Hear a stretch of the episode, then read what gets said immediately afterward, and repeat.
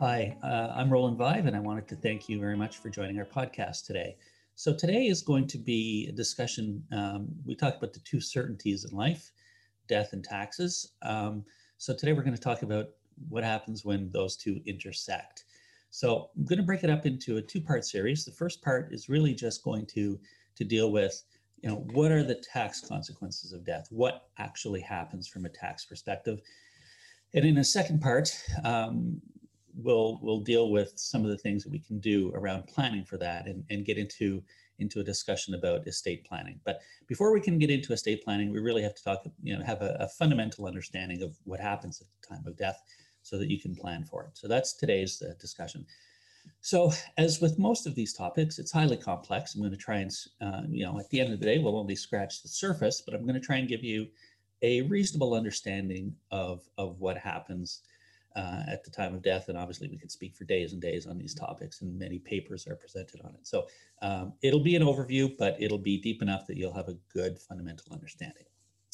So we're going to talk about um, a couple of types of taxes. Uh, income tax and probate fees. I'm going to focus mostly on income tax, but we will touch briefly on, on probate fees, which is relevant to people in Ontario. So, what happens on death from a tax perspective? The the default position is that at the time of your death, there is a deemed disposition of your worldwide assets at their fair market value. So, what does that mean?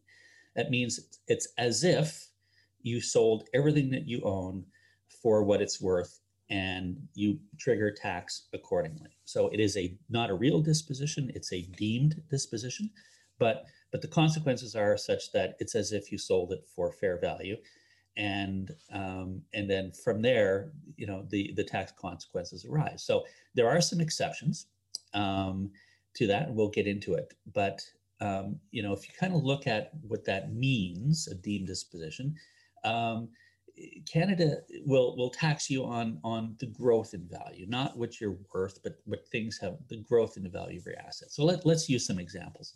Um, if you own shares of a uh, publicly traded company. You have the Bell Canada shares that you've held personally in your name. Um, we're not going to talk right now about registered plans like RSPs and RRIFs, but if you had Bell Canada shares that you were fortunate enough to to buy and pay five thousand dollars for them, and now they're worth forty thousand, then at the time of your death, you will trigger the capital gain on that thirty-five thousand dollar increase in value. So that's what I mean by a deemed disposition. It's not a real sale, but it's as if you sold it. So that's how it would apply to assets that are held by you personally. So, um, you know, any kind of publicly traded securities will be disposed of at their fair value. The same thing would apply to any private company shares that you hold. So this becomes particularly important for business owners. So if you've started a business from scratch, um, you've been, you know, and you've built it up, and now it's suddenly worth millions of dollars, absent any planning, which we'll get into in the next session, you have a fairly significant capital gain that is triggered. Um, the same thing will apply to any registered investments you have. So when I say registered investments, I'm talking about our RSPs and RRIFs. So if you've got an RSP that you've been contributing to uh, through your working life, and not only have you put money in, but it has been growing on a tax-free, on a tax-deferred basis rather. Um, at the time of your death, if your RSP is worth half a million dollars, then it's as if you've got a massive $500,000 withdrawal from your RSP. So all of these things which have never been taxed before, the money that goes into the RSP has never been taxed. You got the deduction on your tax return when you made the contribution, and it's been growing within the plan on a tax deferred basis. That all of that RSP money will get withdrawn, be on a deemed withdrawal, and lead to some fairly significant tax consequences. The same thing with the value of your RRIFs. If you're a certain age and your RSPs have converted into registered retirement investment funds, same concept. The value of those RRIFs at the time of your death are brought into income. The deemed disposition applies to everything, but you know there are some things which actually may not lead to any capital gains. They may not have gone up in value. So we typically think of that as as personal effects. You know, the value of your car, unless it's you know a rare vintage car, it's a depreciating asset. So although it might be subject to the deemed disposition rules, there's actually no growth in value. So um, personal effects tend not to lead to any tax consequences, although they can, like I said, in certain examples. If you've got a vintage car that is uh, worth significantly more, um, or you have artwork or jewelry which has increased in value, then there is potential for some for some tax to be triggered on that. But by and large, the largest, the, the more significant tax consequences are from the deemed disposition on assets that you hold directly, and if you own private company shares, um, it's you know it can be quite significant. Um, and then of course the the registered plans because people you know because as Canadians we tend to use RSPs as one of our investment vehicles. Uh, you know it's one of the few retirement vehicles that that we've got at our disposal that work so well. Um, there are lots of Canadians who have some significant value built up into our in their RSPs, and that's where you're going to get a lot of the tax. Um, your principal residence is also subject to the deemed disposition rules, um, but it's slightly different because in, in some instances it's tax free, right? If you've if you've lived in your home all of your life and you've only held the one home, then you know we have a principal residence exemption in Canada. So your home, the value, the growth in the value of your home may not lead to any tax consequences. But perhaps if you've got a cottage or a second home or a vacation property, then those uh, any increase in value uh, of those assets at the time of your death will be subject to the deemed disposition and may also lead to some some taxes payable. Once you pass away, um, your registered plans they're deemed to be disposed of, but the assets still remain within your RSP. So beyond your death, those uh, the RSP, the RRIFs, and your tax-free savings account cease being tax deferred and any income that's generated from those becomes uh, taxable to your estate. Um, so, in short, Canada, we tax inherent gains, we tax things that haven't been taxed before, and um, it's not necessarily based on solely on fair value. So, what, what do I mean by that? So, if you've got a $100,000 sitting in your bank, um, that itself, there's no gain on that. That's money that you've you've earned that you've paid tax on in the past. So we're not going to tax that. But if you have $100,000 worth of shares that have gone up in value, then you are, are going to pay tax on that accrued gain. So that's the default, which is is a horribly taxable situation.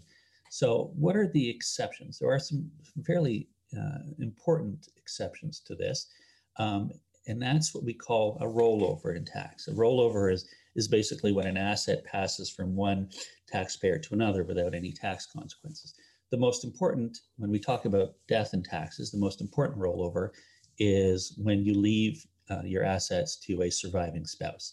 So the spouse can be legally married or common law. They're, they're indistinguishable from a tax perspective. So when you leave all of your assets to your spouse, then there is a complete deferral on the tax. So there is no deemed disposition triggered. Everything passes over to your spouse at, at its tax value.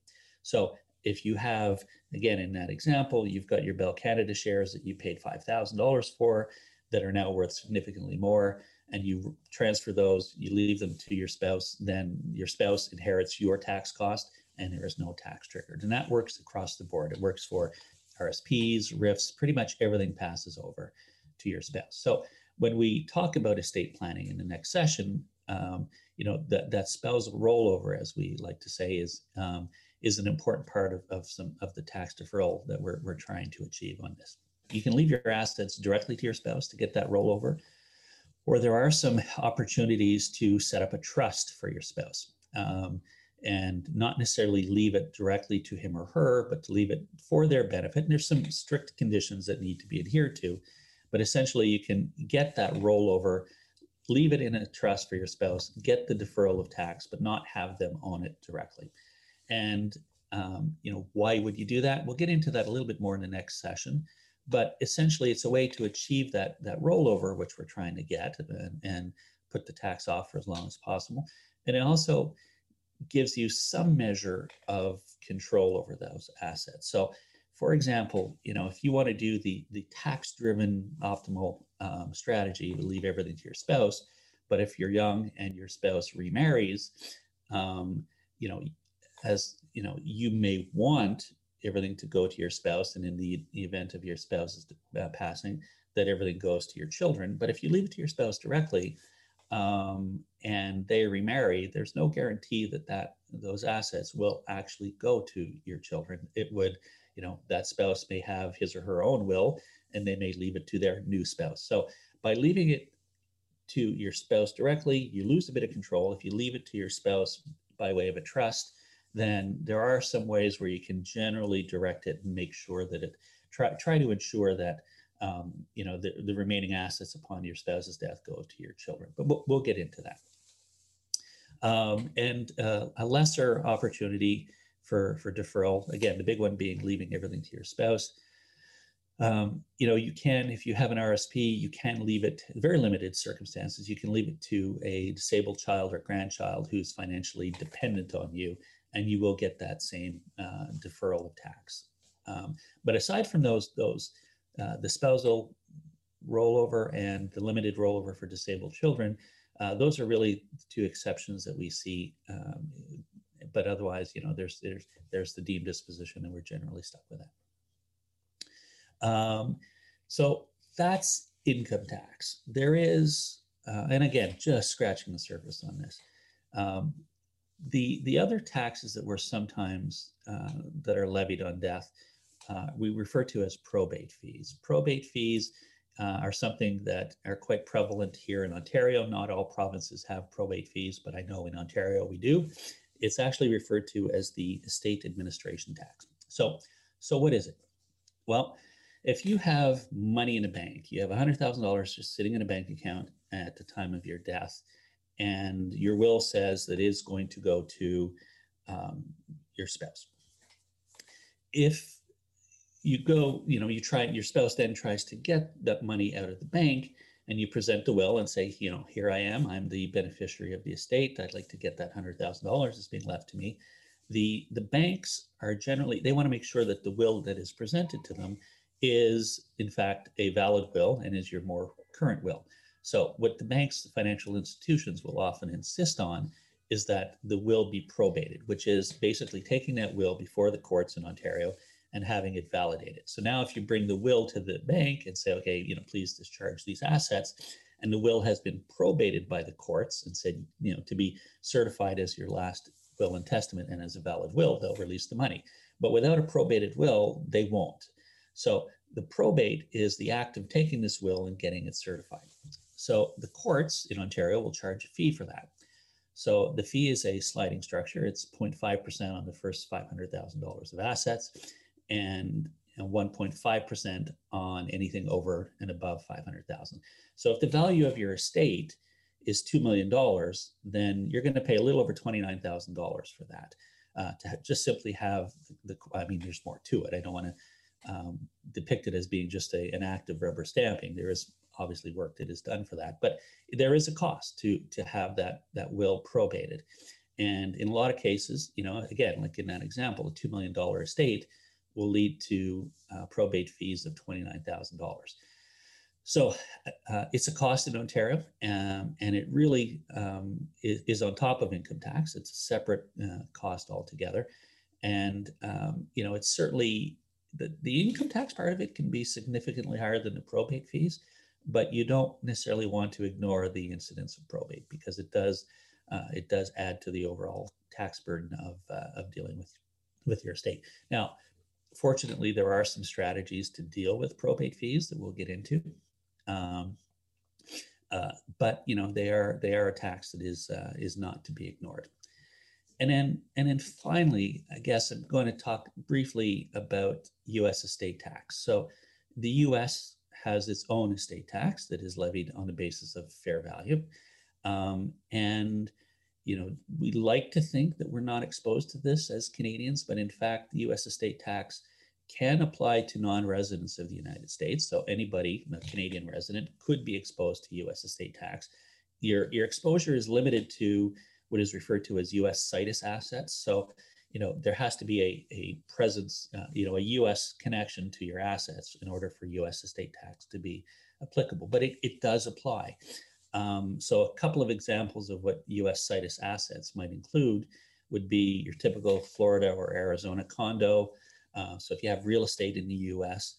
and uh, or you directly own shares of US companies, if you own Tesla stock or Apple stock, those are, are, are US companies and they're considered to be US situs assets. So the fortunate thing is the, the treaty between Canada and the US does give Canada some Canadians some fairly large exemptions.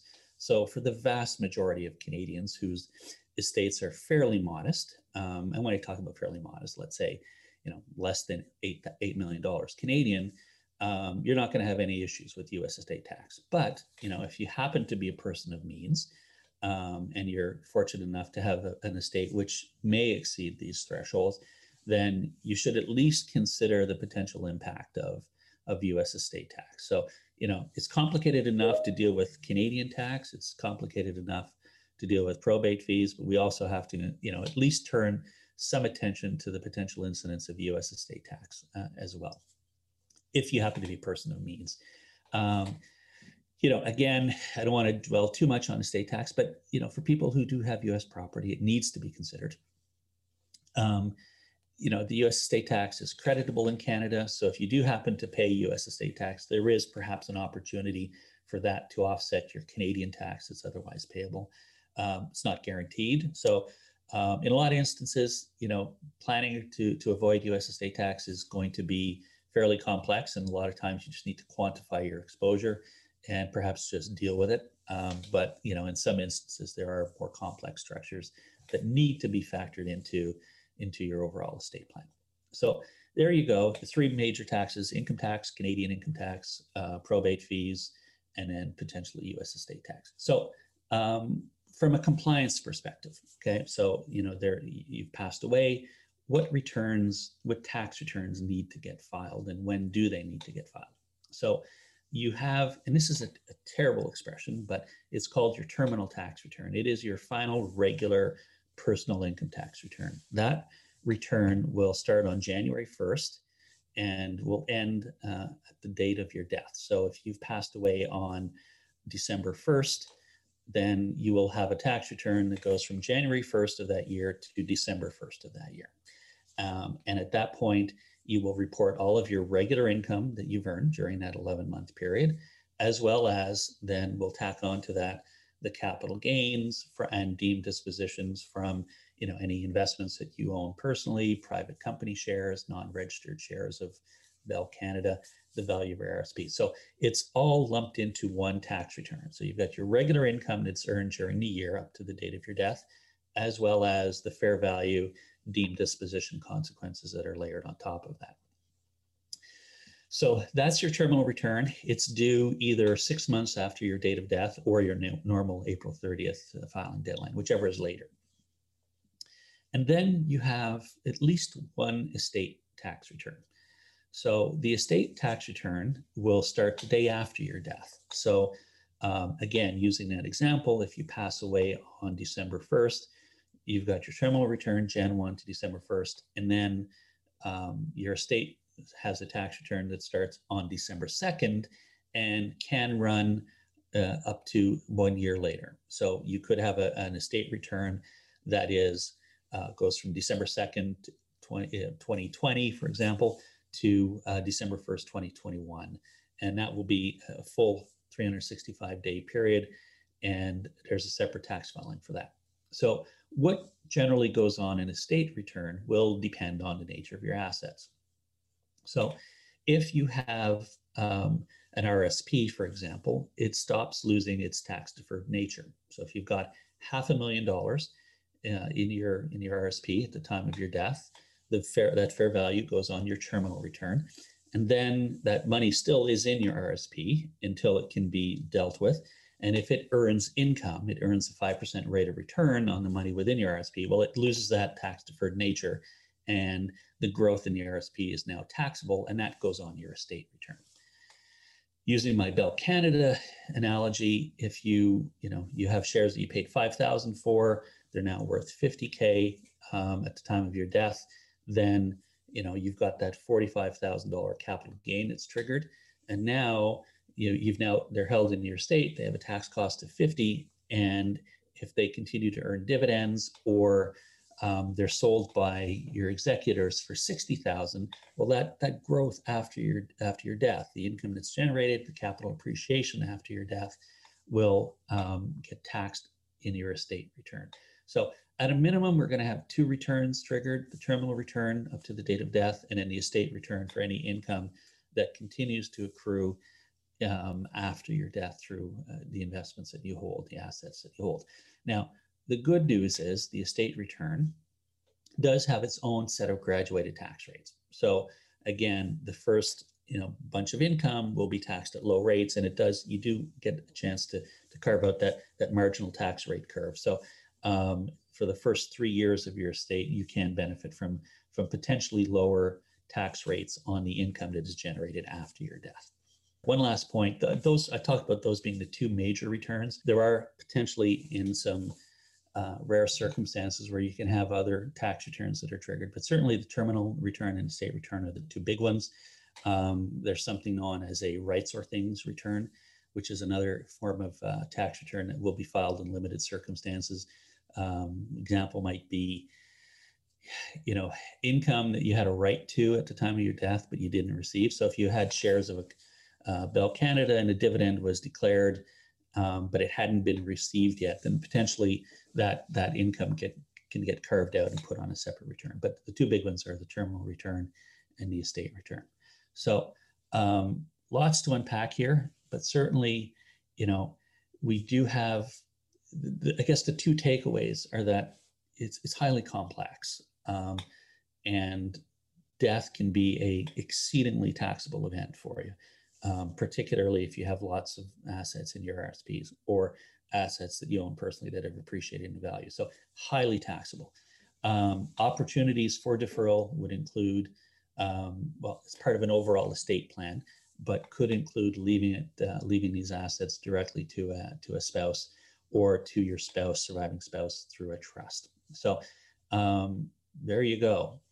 We'll get into in the next session. We'll get into you know some opportunities for estate planning um, but before you do that, you know, you have to understand what the default position is. And hopefully I've been able to give you a little bit of an overview on, on what that involves. Thank you very much. It's, uh, it's been a pleasure.